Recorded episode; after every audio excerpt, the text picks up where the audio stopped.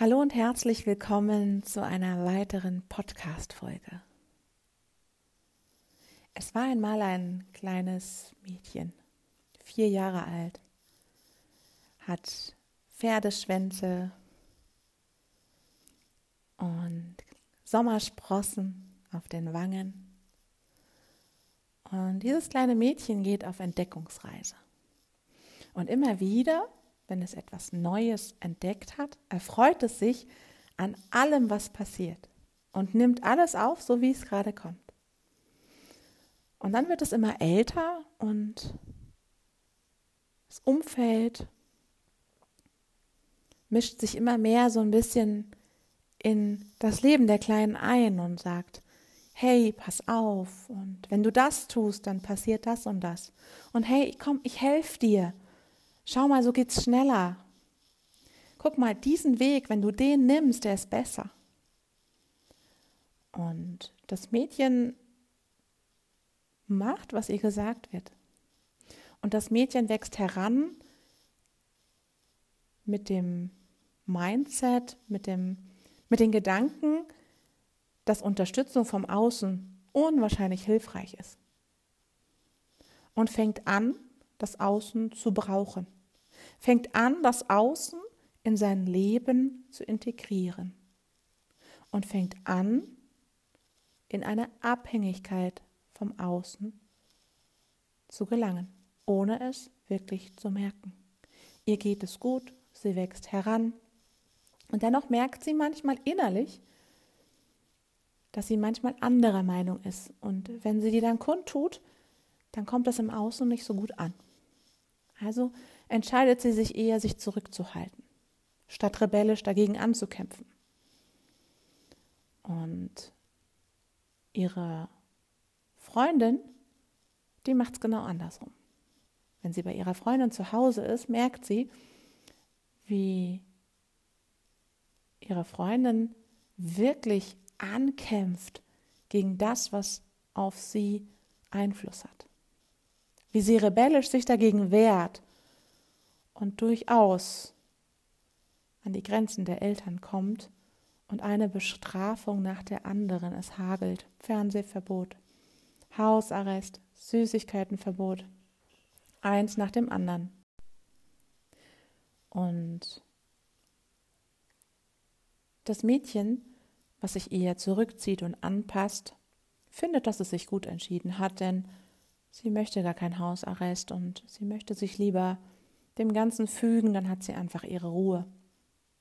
Sie merkt aber auch, dass es dem anderen Mädchen richtig gut geht. Auch wenn sie auf Widerstände geht und trifft, sie findet sich damit ab, dass sie Hausarrest bekommt. Sie hat so ein starkes Sein, dass sie, dass es ihr egal ist. Dass sie sich gut fühlt in dem, was sie tut. Dennoch, dieser Hausarrest und diese Verbote machen doch was mit ihr. Sie merkt, dass sie mit ihrem rebellischen Auftreten irgendwie hm, Momente hat, wo sie für sich ganz alleine ist, wo sie glaubt, sie ist vielleicht doch nicht richtig und das lässt sie traurig sein, das macht sie klein. Und es fühlt sich schwer an in ihr. Und immer wenn sie zusammen spielen, diese beiden Mädchen, dann fühlen sie sich so frei, weil die eine das auslebt, was die andere gerne machen würde und die andere diese Ruhe hat und dieses Verständnis, was das rebellische Mädchen beruhigt und runterfährt. Und irgendwie haben die Freundinnen das Gefühl, wenn sie zusammen sind, dass sie sich dann sicher fühlen, dass sie ihre Freuden und ihre Traurigkeit teilen können. Sie reden auch darüber, weil sie sind mittlerweile Teenager und sprechen darüber und sagen, dass es irgendwie doof ist, dass die Eltern so gestresst und genervt sind und ständig, wenn sie im Stress und genervt sind, dass sie dann immer diese Strafen aussprechen. Und sie verstehen das nicht und sagen, hey, Das könnte doch so leicht sein. Und wenn die Eltern nicht gestresst sind, dann reagieren sie plötzlich anders drauf, obwohl wir genau so sind. Wir machen das Gleiche und die Eltern reagieren immer gerade so, wie sie Lust haben. Warum dürfen wir nicht immer so sein, wie wir Lust haben? Warum bekommen wir nicht den Raum dafür? Also schaffen sie sich ihren eigenen Raum. Und die zwei sind schon echt weit in ihrem Denken, in ihrem Handeln, dass sie sich wirklich ihren eigenen Raum schaffen. Denn immer wenn sie zusammen sind, dann haben sie Spaß. Dann können sie sie selbst sein. Sie brauchen sich nicht zu verstellen. Und irgendwann geben sie sich beide so viel Kraft, dass sie so stark sind, dass sie auch im richtigen Leben, außen, im Familienumfeld, Freundesumfeld so sein können, wie sie sind. Weil sie gemerkt haben, wie gut ihnen diese Zweisamkeit tut, wie gut es ihnen tut, wenn sie sie selbst sind. Das hat sie so stark gemacht, dass sie diese Stärke mit in ihren Tag nehmen. Und die Eltern mit dem ruhigen, angepassten Kind plötzlich die Welt nicht mehr verstehen, warum das Kind plötzlich wütend ist, warum das Kind plötzlich Emotionen hat, die sie sonst nicht kennen und schieben es einfach auf die Pubertät. Und das rebellische Kind plötzlich ruhiger wird. Und die Eltern es vielleicht sogar zum Psychologen schicken, weil sie denken, hm, mit dem Kind stimmt was nicht und das Kind Therapien durchlebt und es einfach mitmacht und wieder in so eine Spirale geht, mit ihm stimmt was nicht. Und komischerweise immer, wenn sie mit ihrer Freundin zusammen ist, weiß, sie ist genau richtig. Also verbringen die Mädchen so viel Zeit miteinander,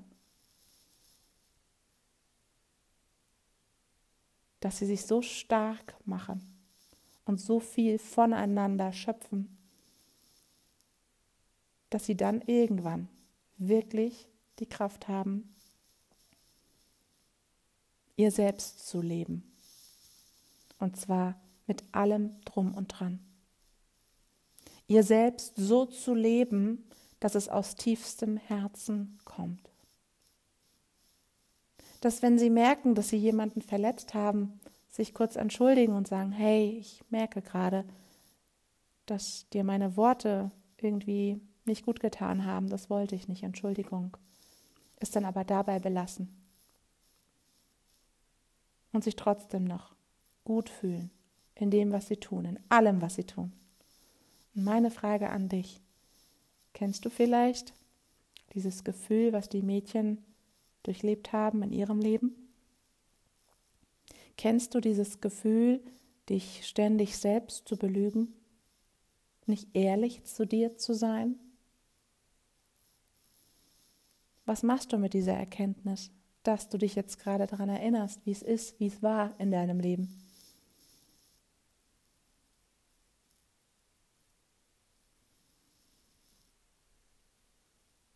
Ist es vielleicht das Umfeld, was uns daran hindert oder darin bestärkt,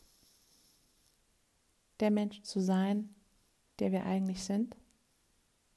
Könnten wir was am Umfeld verändern? Oder können wir einfach mehr die Zeit für uns investieren, in uns investieren, um zu uns zu finden, wieder zu uns zu finden und allem anderen zu strotzen und zu sagen, hey, ja, ich nehme gerne auf, ich nehme gerne an, aber dann verarbeite ich. Ich verarbeite alles vom Außen, was mir gut tut. Und den Rest lasse ich, den schiebe ich beiseite, den beachte ich nicht. Denn sonst überlade ich mich. Und ich höre mir gerne an, was andere Menschen zu sagen haben. Lass mich gerne inspirieren. Aber dann gehe ich in mein Erleben, ich übersetze es in meine Worte, in meine Sprache, in meine Emotionen, in meine Bilder und nehme an, was sich gut anfühlt. Nehme an, was zu mir passt, was in mein System passt. Wie fühlen sich diese Worte für dich an? Fühlen sie sich leicht an? Fühlen sie sich schwer an? Und wenn sie sich leicht oder schwer anfühlen, was machst du mit dieser Erkenntnis? Und wenn du dir wünschst, dass sich alles leichter anfühlt, was wäre, wenn du dir die Frage stellst, was kann ich tun, damit es sich leicht anfühlt, damit sich mein Leben leicht anfühlt?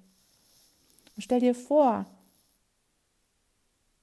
du hast dein Herz geöffnet, du spürst dich einfach und spürst auch, was dir gut tut und was dir nicht gut tut. Und würdest, wenn du dir diese Frage stellst, was kann ich tun, damit ich mich leichter fühle, würdest die Antworten in deinem Tag bekommen weil du bewusst durch deinen Tag gehst, weil du im Jetzt lebst, weil du zum Beispiel in einem Song ein, ein Wort hörst, was deine Antwort ist, weil du auf einem Werbe Werbeplakat, an dem du jeden Tag vorbeiläufst, plötzlich ein Wort dir entgegenspringt, du einem Gespräch lauschst und nur Wortfetzen mitbekommst und eins, zwei Worte deine Antwort sind. Ich kann dir jetzt viel erzählen, ne? Ich kann dir jetzt sagen, dass das genauso funktionieren kann. Aber weißt du was? Du kannst es nur wissen, dass es funktioniert, wenn du es selber erlebst. Probier es einfach mal aus. Hast nichts zu verlieren. Oder lass es und mach was ganz anderes. Irgendetwas, was dir Leichtigkeit, Freiheit, Zufriedenheit, Gelassenheit in dein Leben bringt. Was auch immer du dir wünschst, in die Umsetzung kommst. Genau jetzt. Fühl dich ganz, ganz lieb umarmt ich sende dir ganz, ganz herzliche Grüße. Alles Liebe. Deine Katrin Borda. Tschüss.